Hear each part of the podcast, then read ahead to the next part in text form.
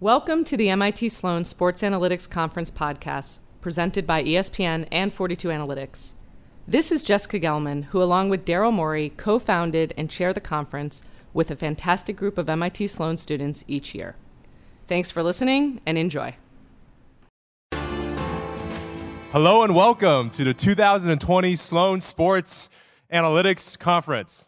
My name is Ike Zhang. I'm a first year MBA student at MIT Sloan, and it's with great pleasure to introduce the next panel The Path to Greatness. We got two incredible speakers today. We have first Sue Bird, who is an all star point guard for the Seattle Storm. We also have Larry Fitzgerald, a Pro Bowl wide receiver for the Arizona Cardinals. And for today, our moderator is going to be Ameeth Sankaran, who is the CEO of Religion of Sports. The panel itself will run 45 minutes with 10 minutes afterwards for question and answers. For any questions, please submit them via Twitter uh, through using our hashtag greatness code. All the questions that will have the most mentions will be selected and it will be sent to the moderator to be asked to the speakers today. So without further ado, I'm going to hand it off to Ameeth. Thank you. Thank you. We're really excited about this. And, and you know, at Religion Sports, we create content. Um, and the real purpose of the content is to say sports are a backdrop for life. And there's so many life lessons you can take away from sports. So, what I'm excited about here is you have two legends who have sustained greatness for so much of their careers. And what the aspiration of this panel really is is how do we impart some of that wisdom, not only to the athletes who are in the crowd, but to every, everyone else who is doing whatever they're doing. And so I think that's what really this is about. And we're really excited for it. So before we get to the how, though, I think Sue, start with you a little bit on the why. Like what, if you if you take a step back and thought about at the beginning of your playing career or just sports in general, and then it's evolved, why did you start down this path? Because I'm insane. No, um, sports just came really naturally to me. It was I was a classic tomboy. So when I think back on it, um, you know, obviously later on in my life it got serious, but it just started as I love to play sports. That's what it was. That was just me naturally finding this path. Um, as you get older, it becomes um, a little different. It changes throughout. We've talked about this already. Like from the start, let's call it 11, to now, all those things kind of change. But at the core is that love, and it's kind of, you know, cliche in a way. But I just genuinely love playing sports. Is it, and when you say the love, is it, is it the feeling in, is it the feeling during, after? What, what is it? Um, I think it's, I can say this now, I think it's the journey you're going on with a team. Mm-hmm. That's where my love, like I love being able to like be around these different people, you know, they're called your teammates and you're trying to figure this out, you have this goal and how are you gonna get there? And then when you actually get there, like just how you're able to all put it together. That's that's I really enjoy that. It's almost like a puzzle at times. I really enjoy that aspect of it. Awesome. Larry, same question. What what drives you? Uh, for me, it just started as a, a six-year-old with a dream. Um, you know, I had a vision um, of greatness. I had, a, I had this vision that um, that I could accomplish every goal that I set for myself. And I was very fortunate because my dad was in the journalist business, so he kind of surrounded me with people that I you know, admired and looked up to.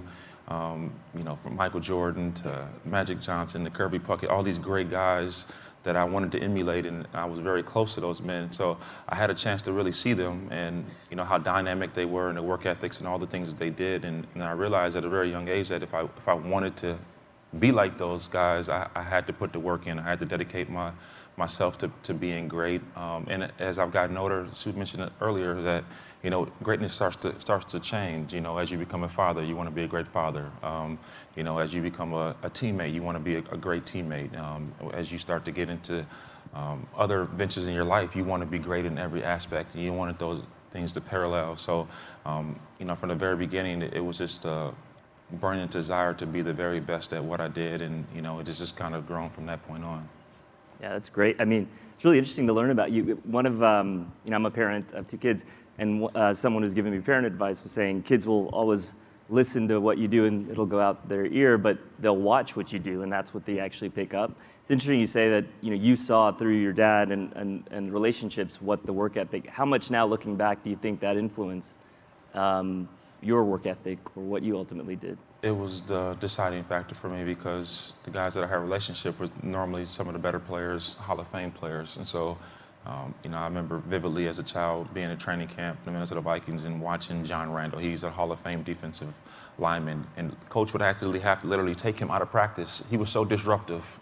he would beat the guy in front of him so often that they really couldn't get plays run offensively. And he, that's how much that's how much pride he took in being better and working at his craft. That he, he, he didn't care about anything else but him being dominant. And so for them to get plays done, he had, and, I, and I saw that, I was like, wow, that, that's, that's why he does what he does every week because he's dedicated to, to improving. And um, like now as a 36 year old, I see, you know, businessmen that take that same approach. Um, they just continue to get up and, and, and try to reach new heights. But in terms of parenting, I would agree with you. Like my son, he plays wide receiver. He's been playing wide receiver now. He's 12 for like four years.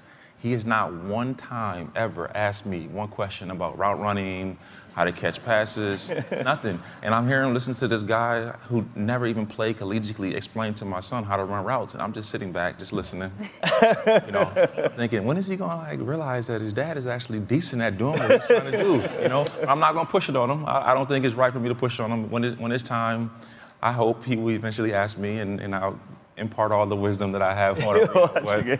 Um, but I, I, listened to my dad when I was younger, but my, my kids don't.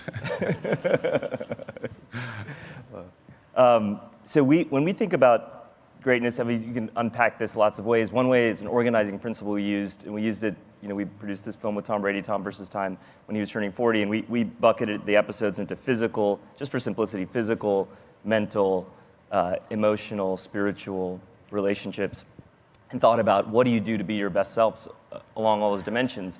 And so, you know, Sue, if you think about kind of those categories and you think about now reflecting on your years playing, um, what things do you focus on and how do those impact kind of ultimately you being the player and person that you are? Um, so I think right now, where I am in my career, definitely towards the end, I'm 39. I've had like 11 or 12 surgeries on my lower extremities, a couple on my nose, those don't really count. Um, the physical is really important. It's probably more important than the mental because I'm, I'm fortunate in a way that I've gone through my career and I've, I've developed my mentality along the way. Where now, if I don't have the physical, what does the mental matter? Like I have to be able to, to move and I have to be. So I've really like worked on my body, my, my nutrition, you name it. That has become where my confidence comes from, to be honest. I feel like if I check all of these physical boxes that I need to check, and they're not, it's nothing crazy. It's just what I need to, you know, to make sure my knee feels good, to make sure my hips feel good. It's like all these little things. If I check off all those boxes, I can go up there and play free. But if something's bothering me, or if I feel like, oh, I was supposed to work out this morning, which I did on the Peloton, it was awful at like 7 a.m. it's terrible. Um, but I do, the, I do that because I know that's where my confidence is going to come from. And once you get on the court, like I said, you play free, and then all the stuff I've learned through the years, that's already there. That's already there. And I joke, it's like, I'm probably not going to get better at shooting at this point. like I'm just not. It is what it is. I'm probably not going to get a be- become a better ball handler or you know learn to do a different move. That ship has sailed. I don't even know if I was ever on that ship, but it sailed. But if I can move in the way I want to move, my the things I've learned from a mental standpoint, then I can use those. If I can't move the way I want to move, I'm screwed. And does, does the mental piece, do you feel like that's been something that's grown and been stable now for some, some time? Or so that's did you where have it when you started? If you asked me this question 10 years ago, I would have been like, I'm the smartest player on the court, and that's why I'm able to succeed. Mm. So the physical was always there because I was young. It didn't matter. So that's why it's been this kind of shift. Um, but actually, at this old age, when, when old age, I know, but it's true, when things are moving the way they're supposed to, I feel like I'm at almost like this elite level, even better than I was when I was probably 31, because I'm so much smarter. Mm-hmm. You know, so it's when it when it's when it's all clicking, it's really clicking. That's great. That's awesome. Larry, what about you? What about the, the different dimensions we talked about? Well, you know, when you first get in, in, into the league as a, as a youngster, you're 20 years old, and you're you know, your fighting perception is what he did in college or what she did in college good enough to help him succeed once he gets to the next level, right? And so once you beat that, then it's okay, he's he's shown he's pretty good. Now he's about to get a new contract.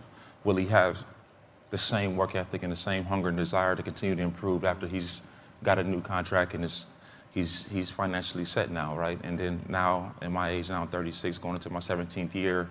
Um, does he still have what it takes to to play at a high? I mean, so it's always questions. They just are different forms of questions that are that are asked, and um, I think you just have to continue to reinvent yourself. So we talked about it um, in our last comments. You have to prepare different. I can't go out and run, you know, 30 110 sprints every single day like I was able to do at 20. I, I, just physically can't do that because I wouldn't be any good for when it was time to compete on the field. Um, so I have to work a lot smarter. I can still get the same exact results, but I have to be a, a lot more intelligent about how I approach it. And um, I think the, the year that really, um, like it was a defining year for me was 2013. That was the first time, I don't know if you've ever experienced it, where a coach finally told you like you, are I don't think you're good enough to do this anymore. Yeah. Um, the way you've been doing it, and you get to this, you're like, this is the first time I'm, I'm, I'm hearing this. You know, I've been the best ever since I first started doing it, and it was like a it's like a gut punch, right? And then you have this decision you have to make. Okay, is what I is what I've done enough, right? Um, and then you say, no, it's not, and he's not going to be the one to tell me that. And then you figure out a way to, to reinvent yourself and continue to you know go on the same trajectory that you've always been. So um, it's really about the, mental fortitude, having the ability to push through and not listen to what other people are telling you about your abilities, the things you can do, you can't do, and you know kind of defining your your own path. I mean that's the one thing that's great about athletics is um, you know it's it's a meritocracy, right? I mean the tape doesn't lie. If if you're winning, if you're catching, if you're getting open, if you're you know, knocking down shots or whatever it is, like nobody can tell you that you're not being productive. So that's the one advantage you do have as an athlete is that you can always just show everybody, and um, that's that's fabulous. Yeah, I mean, I had a moment like that. Only it was actually not on purpose, but Charles Barkley was the one. He didn't know he was talking to me, oh. but he was talking to me. But basically, I had plateaued in a way, right? Mm-hmm. Like my career was kind of plateauing in this way. It was, it was actually 2000, around the same time, 2013, 14. And he was on TV talking about an NBA guy who was older and was plateauing. And this NBA guy was trying to come back another year, which I was kind of in that. I was like, I'm coming back next year. I'm gonna be better. This plateau, no, I'm gonna. And he was like, man, these guys, they get old, they try to come back for that next year, and it never works. Just retire. And I was like, I got to prove Charles Barkley wrong. so for you, it was a coach. For me, it was Charles. Yeah. there's a lot there. It's super interesting because if you think about, so both of your cases, there were, you came in with a draft class. There are others who've been successful alongside you, but to your point, very few, if none, in some cases, are still playing. And so there's some of it which is physical, some of it may be luck, but it's and then is the mode so i guess two questions here. Is the motivation at some level external internal both where does it come from? And then second once it exists how do you persist through now you guys are both talking about 2013 14 it's 20 so how do you persist and and what drives you know what what is what has created this outcome? Well i'm I, am i am not motivated by anything but greatness honestly. I i mean everything else is like gravy to me. Um, but no, just the pursuit of greatness is, is what motivates me um, to continue to get up and do it and, and try to get better, uh, not only in athletics, but just in life in general. Um, to go out and acquire knowledge to make me, a, you know, a, better whatever I transition to doing after I'm done playing. And I, I think that's more so of a, of a lifestyle choice, you know, and, um, you know, you just never can get complacent or, you know, become, you know, one of those guys that always talk about what you did and what, what I did. No, no, no, it's what I'm doing or what I'm gonna do. You always have to have that mindset. But I, I think being around other guys that are young and in our, our business, they're in there to replace you every single year. So I, I see guys, they're bringing them in. They drafted three receivers last year to come take my job. And, I, and then they ask you to help them they, eh, take, take, your job. So they're just you know, teach them how to run the routes that you, and, and you're in the back of your mind is like, okay, all right, all right. and, uh, you know, but it's a challenge like that that, that that motivates you to continue to just keep going at it. I, I, lo- I love it. I love the challenge. I love the competition. Like, I, li- I live for all of that. And, um, you know, even still 17 years old, talking about it, like, makes the hair on my hand stand up because I, I just, I really find a lot of enjoyment in it. Yeah, that's awesome. Mm-hmm. Yeah, a lot of what Larry said, um, especially the part about, like, it kind of changes as you go through, right? Like, so maybe it start. There's always like a question. There's always something. You know, you did well, you got the contract. Now you got to prove you earned that contract. There's always something, um, which is, is very true for me as well. But there is one kind of, I guess, question in the back of my head that always is there, and it's like, I was always good. I was definitely always good. I'm not to sit up here and paint a different picture. I was always one of the better players on the team, but I wasn't always the best player on the team. I was like in the top three. And so even coming out of, like the easiest way to put it is coming out of high school, um, I went to University of Connecticut. Obviously, it's a very good school, and I was in a very good draft class. I was the lowest ranked of my draft class, of my draft recruiting class. I was the lowest ranked of the five. There was five of us. I was ranked like 17th in the in the country uh, at a high school. And so I think there's just this like ingrained part of me of you got to prove you belong. You got to prove you belong. You got to. I mean, even now, sitting here with like all the awards and all the medals and whatnot, it's still. I go out like every game in my head. I'm like, oh, I hope I do well tonight because I got to prove people wrong. You know, like I got to go out there and ball out because a lot of people think maybe they can take my job, or it does change as you go, but that like is a constant. It's just like this little voice in my head. And that's why I get up in the morning to work out. And that's why I know I have to take care of certain things so I can just constantly prove people wrong. Yeah, it's super interesting. We, we work with, we have the privilege of working with a lot of phenomenal athletes like yourselves. And you know, two examples, Tom Brady and Steph Curry say the exact same things, Sue, that you're mentioning, which is drafted late, um, people had doubts coming in, and then now Tom even says 20 years in, still thinks the same thing. Maybe I don't belong. I have to prove things, and it's motivation, mm-hmm. and it's it's amazing. Um, you know, on those dimensions I talked about, one that I think isn't talked about a bunch is uh, spiritually. So think, and and I think it, you know the definition changes depending on who you're talking to. One example is with with Steph when we worked with him. Um, my partner, uh, business partner Gotham, who um, directed that that that um, the piece of work, talked about Steph and said, you know, for all he talks about religion, he's the most Zen guy he knows, and it, it's you know all the things can be going crazy in his life or outside, but he's calm on the court, and that actually drives, and it's the way kind of he almost implicitly describes spirituality. But how do you guys um, think about that, uh, how, you know, in life, and then how does that translate on the court, well, field? Well, I wouldn't say I'm overly religious, um, even though I was born into a Southern Baptist family and sang in the choir and did the whole thing. More so now, just I'm spiritual. I believe there's a higher power, and I believe that um, what you give you usually will receive in terms of just being kind and treating people the right way, just living life the right way. Um, and that's kind of how you know I, I, raise my children now. Is it's just you know treat people kindly. Um, you know, go out of your way to do the right thing. No matter if everybody's going one way, you, you do it the right way, the way you've been taught to do it, and, and you know, just stand by those decisions. And and um, you know, that's kind of how how I approach life, and you know, just try to, you know, just go off, you know, what internally feels like it's the right thing for me to do. Mm-hmm. Mm-hmm. I think we're like the same person. Everything you say, I'm like, yep. Um, yeah, I'm not religious at all. I'm not religious at all, but I do believe kind of in karma. Like I believe in doing, you know, being nice to people and kind to people. Um, learning if, if, there's moments that you're not, learning from them and, and trying to get better from it. Um, and I think in terms of like being on the court and being in that Zen place, um, I have added meditation to my like routine in the last couple years because I definitely have a busy brain. So it really helps to have moments of where it's just kind of like shut off. And um, I think what happens though is on the court, I almost have this is definitely throughout my whole career, to be honest. I have like different personalities. And when I'm on the court, I have to be the calm one. I have to be the one that my teammates can look to. You know, I think when they look at me, it calms them down. You know, so I have to continue to be that calm one. And then the times where I do get crazy, oddly, it ends up working because they're not used to seeing me like that. It's like, oh shit, she's ready. You know, like, she's crazy right now. Um, but yes, but but I think that's just part. That's become part of this like basketball personality that I have is to be the calm one. So I, I just, it's just, it's almost like a part of me in this way that I didn't even realize because I don't know that I'm necessarily like that off the court all the time. Like I said, I have a busy brain. That's so. It's interesting. Both of your answers, I think, kind of also lead you down a path of kind of where you are in your careers, which is you know this conversation around leadership. So if you think about, because you're basically saying, you know, one of the things that's going on, either explicitly or implicitly in your mind, is how are you leading this group? Um, so how does that play a role in now as you've evolved as a player, um, your role on the court or you know leading this team um, alongside them?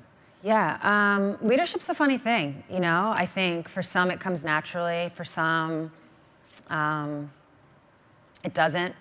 I think that the best thing I can say is you kind of have to be yourself. It's like I've been saying this a lot this weekend. It's like kind of corny to say it, but you really do. Like, if you're, and this is actually something Diana Taurasi says, so I'm going to steal a little bit, but like, if you're a dork, like be a dork, you know, like if you're whatever you are, like just be it. Because I think as a leader, the one thing that teams can smell is bullshit, like immediately. So if you're doing something that's not like real, they know it. So all I found is like, yeah, there, there, there are things that I have, I think that I was just born with in terms of the leadership. And very early, I kind of picked up on it. Like when I was in college, um, our college coach was trying to make a point about we had, we had too many clicks on the team, and he was like writing everybody's name on the board. And he was like, you know, so and so and so and so, you're over here, and drew a circle around it. These three, you're over here. This is your click. And I was in the middle, and I was connected to all the clicks. And that's just like how I roll. It's like what who I am. It's how it's been. And I've realized I can use that in my leadership. You know, um, again, that's just who I am. And I don't remember what your question was, but no, it to- totally makes sense. No, but actually, one more there, and Larry, I want your take too. But uh, if you then step back and then take it into your role at, you know, with the CBA, for example. Oh yeah. How how is that?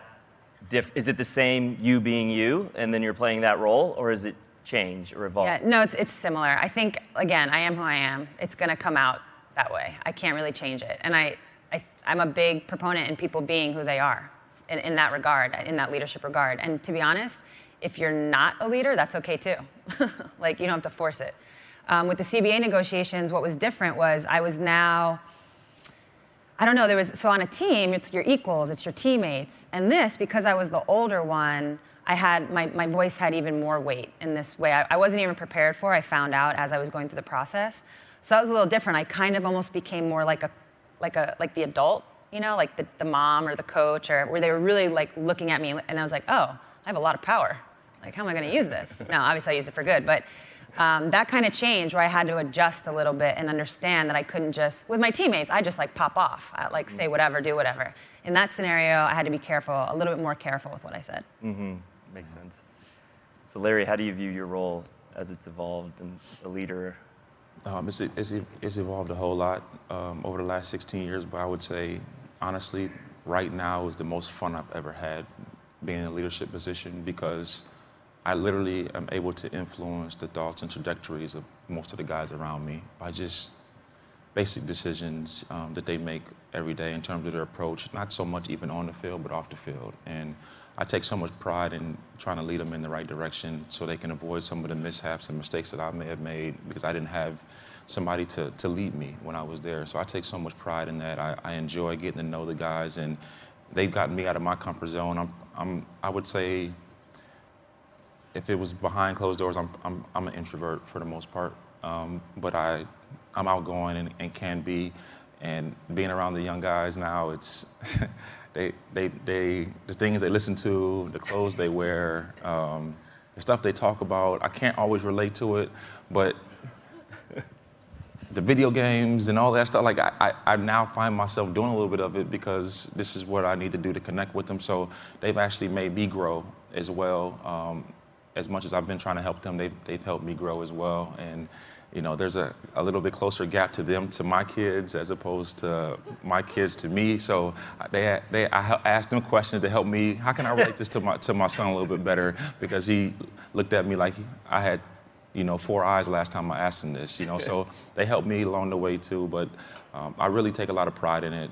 It's, um, it's, it's an honor to be able to, to play as long as I have and they respect you the way they do. Um, but uh, when I was younger, you know, I never really broke down any team huddles. I never, I was a captain, but I never said anything. I wish I could lead by example, by the way I prepared and things that I, I did on a daily basis. But um, now I, I don't have any problem speaking. If I see somebody doing something wrong, you know, and I know all the guys very well too. I, you have to invest in the people that you're around so you can understand. There's certain guys that I need to jump on, like I need to embarrass them, because that's the only way they're going to respond. And there's other guys that you have to pull them aside after practice. Hey, look, we can't do it that way. You need to be more punctual. With, like, and they respond to that too. But you have to learn the guys and what motivates them, what their whys are. And I think that's a great part of leadership as well. You get to know your teammates a heck of a lot better. Yeah. In football, um, you know, it's, it's probably arguably in any team sport the one where there's one position, the quarterback, that's supposed to take. You're, you know, 14, 15 year older than your quarterback. How, how does that dynamic work in terms of you playing that leadership role with? Well, you know, I, I Kyler's he's a leader in his own way. Um, he's but he's he's very quiet. Um, he stays to himself for the most part. But if he needs to say something, he will say it. And I think as he gets older, um, and um, you know he becomes more comfortable with his position, I think he'll start to open up a lot. Um, but he's got great instincts, though. I mean, he knows what's going on. He might not comment on it, but he he's understanding, he's, he's digesting it all. And I kind of I like I like his leadership ability. Um, and, and as he grows, he's going to only become that much more dynamic because you know, as you said, the quarterback is the guy talking in the huddle every single play. He's the most visible. He gets the most you know love. He gets the most hate. You know, he has to kind of naturally become that guy. And, and I think he'd do it. And I think the transition will be perfectly seamless.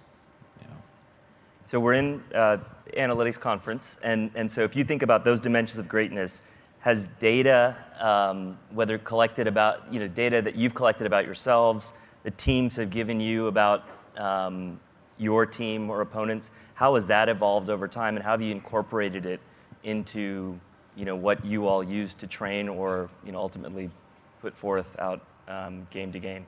Uh, it's been it's been instrumental with me. It's helped me because um, I would consider myself kind of an old school guy and push through any injury, do this um, yeah, I know that's hurt, and I know I'm sore, but I can practice. And now, you know, with the, the way they monitor our, our, reps and things of that nature, it's, it's, helped me a lot. I remember like two years ago, I had a, a bad high ankle sprain, and I was still practicing on it. And one of the trainers came up to me um, and my coach and told me, look, Fitz is, anytime he's breaking to the right, um, you know, it's like 30% less um, forceful as it is when he's breaking to the left. I just don't know if it's any good for him to be out here practicing. Is, is he helping himself or hurting himself? I mean, we need him to play on Sunday.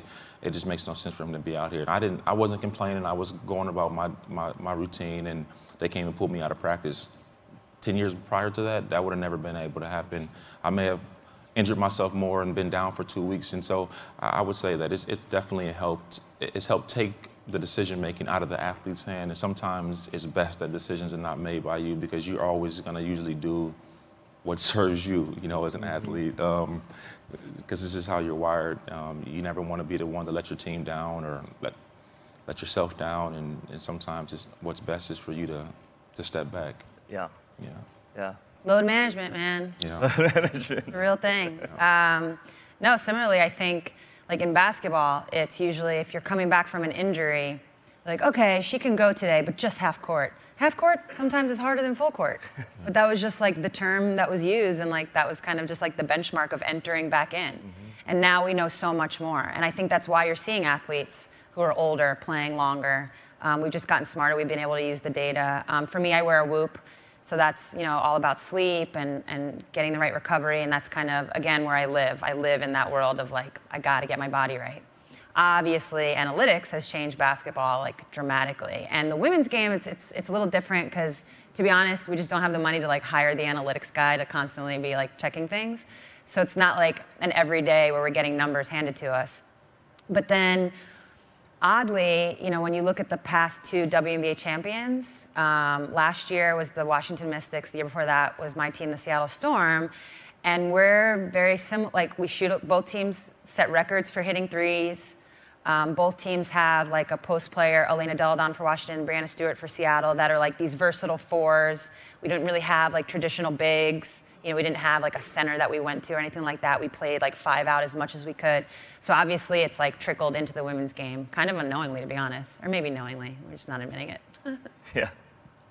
Awesome. Oh, what, um, so what about teammates? So if you guys reflect on your own careers, um, you've had, you know, phenomenal teammates uh, throughout, phenomenal quarterbacks.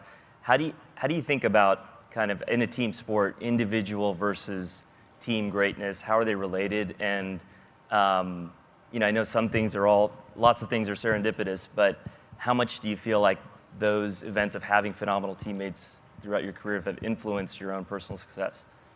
Well, I think our sports are um, really different in that, that regard. You know, if you have one great basketball player, that, that one player can most of the time be it the difference maker and putting you over the top. In football, is completely different. If they want to take me out of the game completely, they can they can usually do that. Um, you know, corner safety over the top, and and so it's really pushed the onus on having a a team that can. You know, get things done when other guys are being neutralized. You know, and you know, Bill Belichick is famous for that. He's going to take away your two best offensive weapons, and if your third and fourth and fifth guys are good enough to beat them, then live with that.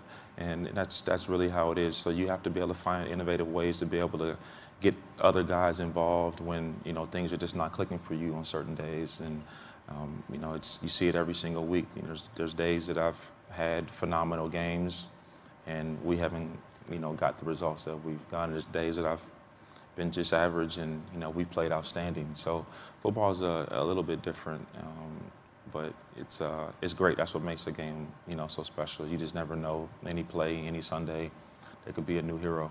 Mm-hmm. Makes sense. I mean, my entire career is based on having great teammates and playing with great players. Um, I think I pride myself on being a really good Robin. Like I can really be that Robin to the Batman, and I don't mind that. I love it. Um, but yeah, without great teammates, again, like my entire existence. But the, the odd thing is, some of my um, you know, some of my favorite seasons has been situations where our best player went down and we had to kind of figure it out as a team and kind of come together and, and with what we had. And, you know, and then there's been years actually where we still had, so I brought up Breanna Stewart earlier, again, so Stewie was a rookie and nobody thought we were gonna do anything and we ended up making the playoffs. And so that was another situation where we didn't win, so, but the, the benchmark for success with that team was that, that we were able to figure it out and have success in our own way. Um, and that was about the team and the teammates and figuring it out and the chemistry. And this obviously is all circling back because this is like my favorite part. yeah, that's right. This is like what I, I, thrive on that. I love it. That's awesome. So, so um, another thing we've talked, we touched at the beginning about how things evolve over time and how your careers evolve and things change. Um, priorities also evolve. A lot of the players that we work with um, and a lot of content we talk, we, we think about, uh, people come back to the point of, you know, in your 20s, early 30s, late 30s, 40s, your priorities outside, off the court, off the field, um, have changed. And so, how does that influence, in a way, because you know you might get more busy or the distractions are changing, influence your performance, or how do you deal with that? And and if you guys give examples of of, of challenges you faced on that dimension, it'd be interesting to hear. Well, when I start training again um, to get prepared for the season, I always allot for like two to three hours a day. Like that is the time that I'm solely dedicated to my my trade craft, right? Um, and I think you always have to understand what butters your toast, right? Every opportunity being here at this Sports Analytics conference is not because I'm some you know smart student that earned his way into Sloan. That's not that's that's not happened. It's because I've achieve you know great success on the football field, and I understand that. Um, so I always dedicate time to improving and doing what I need to do to be the best I can be with that. And then once I'm finished with that, then I can go pursue the other things that I have interest in, or take the kids to practice, or do whatever else that you know you have to do as you get older and, and you have more responsibility. So um, that's kind of the way I approach it. You know, I just make sure I'm always doing you know what is necessary for me to stay at the top of my profession focus doesn't change. Focus has to be it. Yeah. Yeah, very similar. Um, and it can get hard. The busier you get, the more that gets added to your schedule to find the time. Sometimes it's hard to find the time for, for even that two, three hours. And I just try to remind myself, like, two things. One, like, it'll be okay. Like, if, if you don't get to work out today, like, you'll be okay. Like, don't trip out. Because I feel like you can get anxious. Me, especially, because I said, speaking of bread being buttered, it's like my body is it right now. I have to take care of it.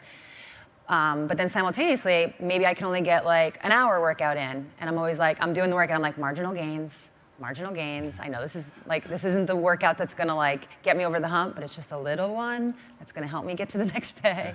You know. So I think all in all, you have to be kind to yourself in those moments. Is where I'm going. Um, and remember, like even if you do this much, that marginal gain is gonna pay off at the end. And then how do you think about now, you know, as we've talked about, you know not finishing the career, but closer to the end than the beginning is probably a fair way to put it. Is or, how do you think about setting the stage now while you're playing, um, and uh, for the next opportunity? How do you think about those opportunities, and how do you think about greatness in those opportunities?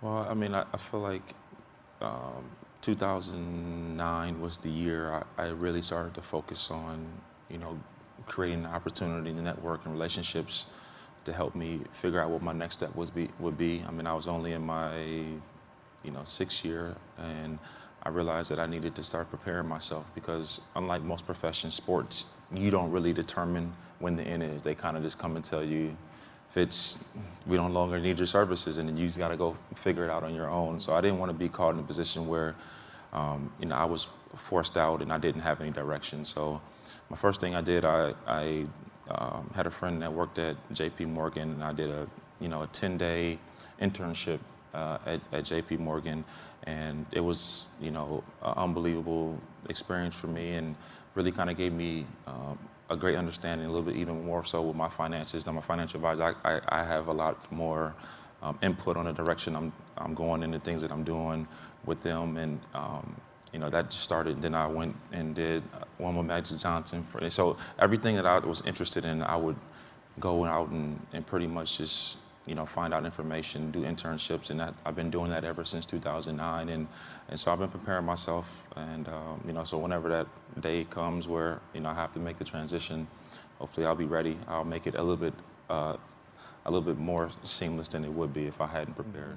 That's great. Yeah. Yeah. Um, so usually women's basketball players play year round, um, play in the WNBA, then we go overseas and it's rinse repeat. Uh, I stopped going overseas like five years ago. So I've been really lucky because I'm still playing. I still have that. I still have the WNBA, but now I have all these other months to kind of, you know, as I like to say, dip my toe in some waters. And very quickly I discovered, like, like many people, you know, being out of your comfort zone is not always amazing, um, but also I quickly discovered that you, you have to do it, right? You have to do it to kind of discover these other parts of yourself. So I've done like commentating. Um, last year I worked with the Nuggets. I've been at Sloan five years in a row. Um, you do different things, you meet different people, and you slowly. So I feel like I'm in this process of discovering. I know what I'm good at in basketball.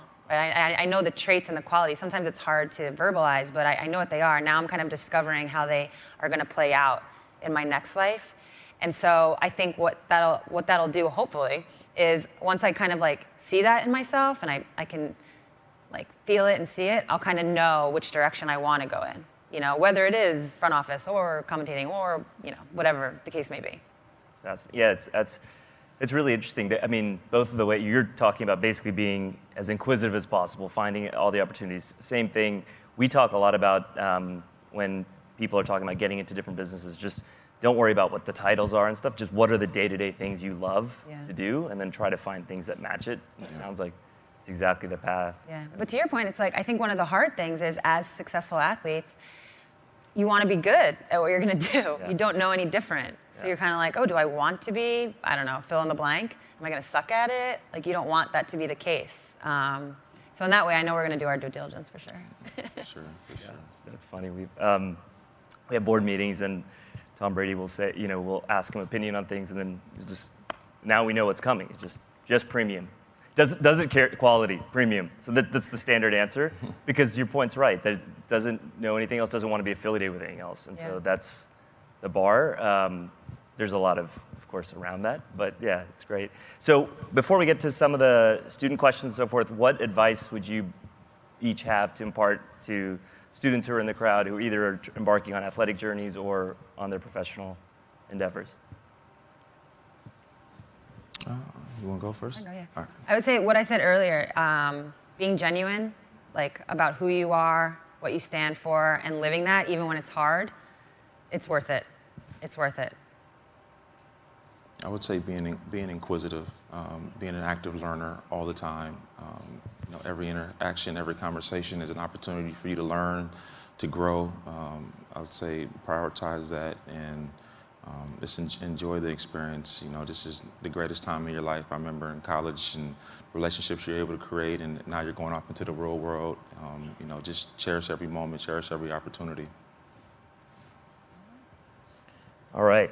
Thank you both. Um, there's a few questions here from the audience uh, that we'll go through. So, Sue, once it's time to retire, do you, do you see yourself becoming a coach potentially? Is that on your, on your radar? Um, that's the one thing I haven't dipped my toe in. Although on my team, I feel like I kind of am coaching. Um, Yeah, maybe. I think there's aspects of it that totally appeal to me. And it's like, I know basketball. I would love to. I feel like through my time, I've been able to become like a pretty good teacher because I can kind of tap into my teammates in that way and I can communicate it pretty well. Um, so I feel like that part. But then there's like this whole other part. If you're a college coach, you're recruiting. If you're in the NBA, WNBA, it's like the job security is rough. So there's like this whole life I don't know if I want to live of a coach, but the actual coaching is very intriguing to me. What's your perspective on um, the trend of, or the start of the trend of women coaches in the NBA as well? Yeah, I think it's great. I think um, there's a uh, a lot of us who have had these like long professional. I think there's a lot of us that are, have these long professional careers that are are starting to end, and it's just this wealth of knowledge that's now being tapped into, and it's a totally different perspective. It's not different in terms of like better, worse. It's just there's a lot. Like I said, we all play overseas. We've played in the WNBA. We played over here. We played over there. We just have been like consuming basketball in all these different ways for so long. And now I think in the NBA, you can get kind of stuck in a rut in your thinking. And now you have this whole new crop of people coming in. And I think um, I, I, know like the women that I know that are in the NBA, I know they're giving a lot to their franchises. Um, so it's, it's nice to see that this is uh, the trend. The trend that's yeah. yeah, yeah. Um, so Larry, for players, what are the deciding factors um, in your decision to retire or not, and does it change if a team's contending? Either for you personally or what you've seen with others. I guess my, my thoughts is if I can still be productive, I can still go out and, and win consistently, and I, will make sure I'm an asset. If I, if I am not, I would not play. And um, even if my team was in position to win a Super Bowl and I was just not able to contribute, I definitely wouldn't continue to play and the inverse as well. If you can contribute, and even if your team can't or doesn't look like it. Uh, I can't answer that right now. um, how did tragedies or unexpected events um, uh, affect you know, your personal lives, your ability to concentrate, focus, strive for greatness um, over time? internal. I would imagine the question includes internal, you know, personal or abstracting out for the team or broader broader world. I would say that uh, personal tragedy was definitely probably the one thing um, in my younger years that really reshaped my life. Um, I had a, a, pretty tumultuous relationship with my mother before she passed away. We like weren't even talking over something really stupid, and she ended up passing away my freshman year of college. And um, you know, like it would be for anybody. It was a devastating time. You know, I contemplated, you know, not even finishing school and going back home, and um, you know, it was a, you know, a really tough spot for me. And I was able to get through it, but it definitely readjusted my priorities. It, you know, gave me a different perspective on relationships and life and what's really important and what's not really important. And it was something that has, uh, you know, really helped me you know, definitely as a father and relationships that I have with teammates and friends and anybody that I come in contact with, I, I value it much more because I know it could be gone in a, in a second. And, um, you know, I don't take that time for granted any longer. And, um, you know, it, it, really helped me, helped me see, you know, the world through a different lens. Mm-hmm. Yeah. Appreciate that. Yeah, I think the key word is perspective. Um, obviously, all of us deal with personal tragedy, or maybe um, there's situations where a teammate goes through something um, the, the, first things that I thought of were actually uh, a teammate of mine in college whose brother died when we were in school, and then actually um, a friend of mine in high school who was in a car accident was paralyzed from it. And I only pull those two because those I think about those all the times to, to this day. You know, it's like it's perspective. Like we play a game. Yeah. You know, like it's gonna be okay. Mm-hmm. There's a lot of other things that, that could be way worse. And, and when you're going through it, obviously, I think sports can be kind of like a safe place which is nice. It's a place you can go. It's you know what you're going to get from it. It's always there. Um, so and you have your team. You know, I think that's the best part about teams is that you're always there for each other no matter what. Even more so than like friends, to be honest. Yeah. It's like they're always there and they care. Sometimes they care because they want you to play well, which is fine, but they do care. And so there's something nice about being in that safe place. Yeah, makes a lot of sense. I think it's a great lesson across. Um, and this is sort of, uh, I like this question, which because you guys are in a unique position here. What do you, what's your perspective on legacy, and how much does sticking with one team uh, you feel impact that? I think it impacts it a lot. I do. Um, I'm probably saying that because I've been on the same team, but I do think it impacts it a lot. I think there, it's not that you can't have the same legacy or one just as great. It's just it gives like a little bit of like a nice little cherry on top. You know, something a little bit special. And to something Larry said earlier, your fingerprints are all over that franchise. I mean, they're all over the younger players we're playing with now. They're all over the franchise. It'll be there forever, and there's something really special about that. Um, and that to me is what legacy has become. I think for a long time, I thought my legacy needed to be about winning. Like that, that's the one thing you can't argue, right? Like you can argue all the other things. There's a better point guard, a better this, a better that. But, but did she win? How many championships did she have? So I always like that's where I hung my hat on on winning, on winning, on winning, on being a good teammate, on helping my team rise, but on winning, on winning, on winning. And then I realized like, oh, there's this like whole other thing that you can like leave behind. And it's actually Kobe Bryant who said this. It's like there's going to be other MVPs. There's going to be other, you know, assists. Someone's going to break my record in assists. Like it's going to happen, you know. But but but leaving your fingerprints on something and leaving it better um, becomes even more special as a part of your legacy. So that's that's that's where my focus is now. That's great. Yeah. Yeah, Sue couldn't have said it any better. You know, I told you we're the same person. Yeah, to have Really weird. Everything you say. to, to have opportunities to leave and you know to really kind of say does this align with who I am and where I want to be and what I want my legacy to be defined as you know 10 years from now because nobody you know you retire two years three years nobody remembers how many catches or touchdowns or yards or assists or points you had. They do remember the impact that you have in the community that you served. And to have that connection um, you know to go to schools and see some of the things that we've done through my foundation being implemented like that's really like groundbreaking. You know the kids they they don't know or they don't watch sports, but the stuff that we do in their schools is impacting their lives in a positive way. And, and that means a heck of a lot more to me than anything that we can accomplish, you know, in our arena of our sports because, um, you know, it, it, really matters. Only what really matters is how you touch and impact lives. And, and that's one something that I can really hang my hat on and say that being in the same location has allowed me to be able to cement myself as a, as a pillar in my community, which I, I take with, uh, with great pride. What inspired you to start the uh, the foundation? Well, my mother was um, in the nonprofit. She founded two organizations in, in the Twin Cities area as a child, and she was always out doing different events. And most of our weekends consisted of that, you know, handing out pamphlets for, you know, AIDS walks or going to breast cancer research projects or the Circle of Love, where, you know, people had just been diagnosed with HIV. They were going over resources available to them and places to be able to support them as they as they deal with this this new life change and you know being able to be with my mother and see all of that um, you know it, it really kind of shaped my brother and I's thoughts and I was like whenever I have an opportunity to do something like that I want to I want to be able to make a positive impact as well and and so we, we started it pretty early when I got in Yeah. What? Um, so, when when you when you both are, uh, have you guys pur- pursued things that um, you didn't feel motivated or passionate about? And I mean, I think the easy version of this answer is probably the off the court or field answer. Maybe the, the more interesting one would be on the court. Have you pursued, you know, whether those are you know particular plays or relationships or, and so forth that you weren't passionate about, and, and what was the result and what did you do? Absolutely. I mean, it's sport. Uh, you know, a team framework is no different from any organization. You're, there's going to be guys that are turds, uh, guys that you have literally no respect for. They don't do things the right way. They're they're not coachable. Um, but that's what I said. The challenge is you as a leader to be able to get to them. You know, There- they might be one thing way, way below the surface that you guys might be able to connect on, and that might allow him to give you the ability to impart some information that he might utilize to help him become a better player, to help your team. Yeah. And so that only happens if you invest in the relationship, if you really, really want to dig down deep and look past the things that you probably dislike about a person.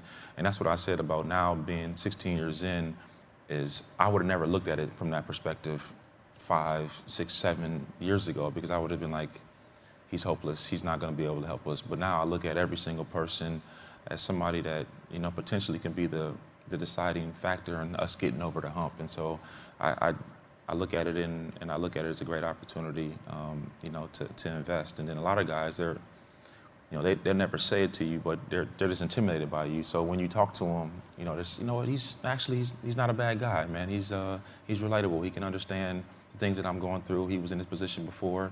And then they just start, they open up to you. So I, um, you know, I, it's, it's, been, it's, been, it's been phenomenal, and I love the way it's kind of grown. That's great. Yeah.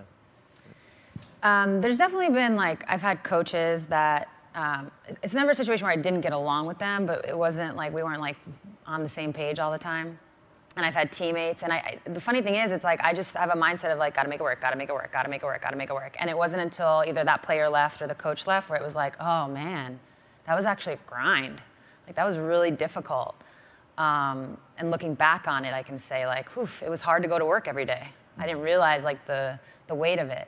But the one, the one scenario where I actively knew, I was like, I am not enjoying this. This is very difficult to motivate for, was in Russia because um, I played in Russia for 10 years. And one of, the, one of my coaches just didn't speak English. I don't think it was like anyone's fault, we had to like communicate through a translator. And he would just get frustrated really easy and yell a lot. And it was like, I don't understand. it's not if you if someone explained it in English, I could do what you want me to do. Yeah. I just don't understand. And he it just was like a very hostile, not hostile, I don't want to make it sound crazy, but it just wasn't enjoyable. And that was and I was like I'm like already living in Russia. You know, this was like when it was like dial-up internet, so it was, rough times. I, we didn't have like iTunes to download TV shows. I was really Skype was like just invented, um, so it was rough. So I mean, I would go back to my apartment and it was just rough. I'm, I don't want to like, but if the internet went out, that's the only time I'd really cry. Yeah. then it was like, I really have nothing here. And it was very difficult to get through that year. And I thought, um, it was my first year. I thought, I'm never going back. And I ended up going back for nine more years. Wasn't the same guy though. But it was rough. It was very rough. Very difficult to go to work. I mean, that's how I'd put it. Like when you just dread, you get up and you're like, oh, gotta go to work today. This sucks. Yeah. I think you guys are both underestimating your own ability. I mean, based on what you're saying right now, I mean, the amount of different leadership lessons that you guys are both describing that would apply way far outside of the field are, I mean, they're tremendous. So really appreciate it. Um, I think that's all we have. I really appreciate your time. You guys both, um, I, I, feel like, espoused a bunch of great lessons for, uh, for the group here, and thank you so much. Oh, thank you, Pat. Awesome. Really good. Thank, thank you. you. This recording is the property of 42 Analytics and may not be published, broadcast, rewritten, or redistributed without the express written consent of 42 Analytics. Any opinions expressed by panelists are their own and do not represent the beliefs of the conference, 42 Analytics, or the MIT Sloan School of Management. 42 Analytics Educational, Inc. reserves all rights in the content.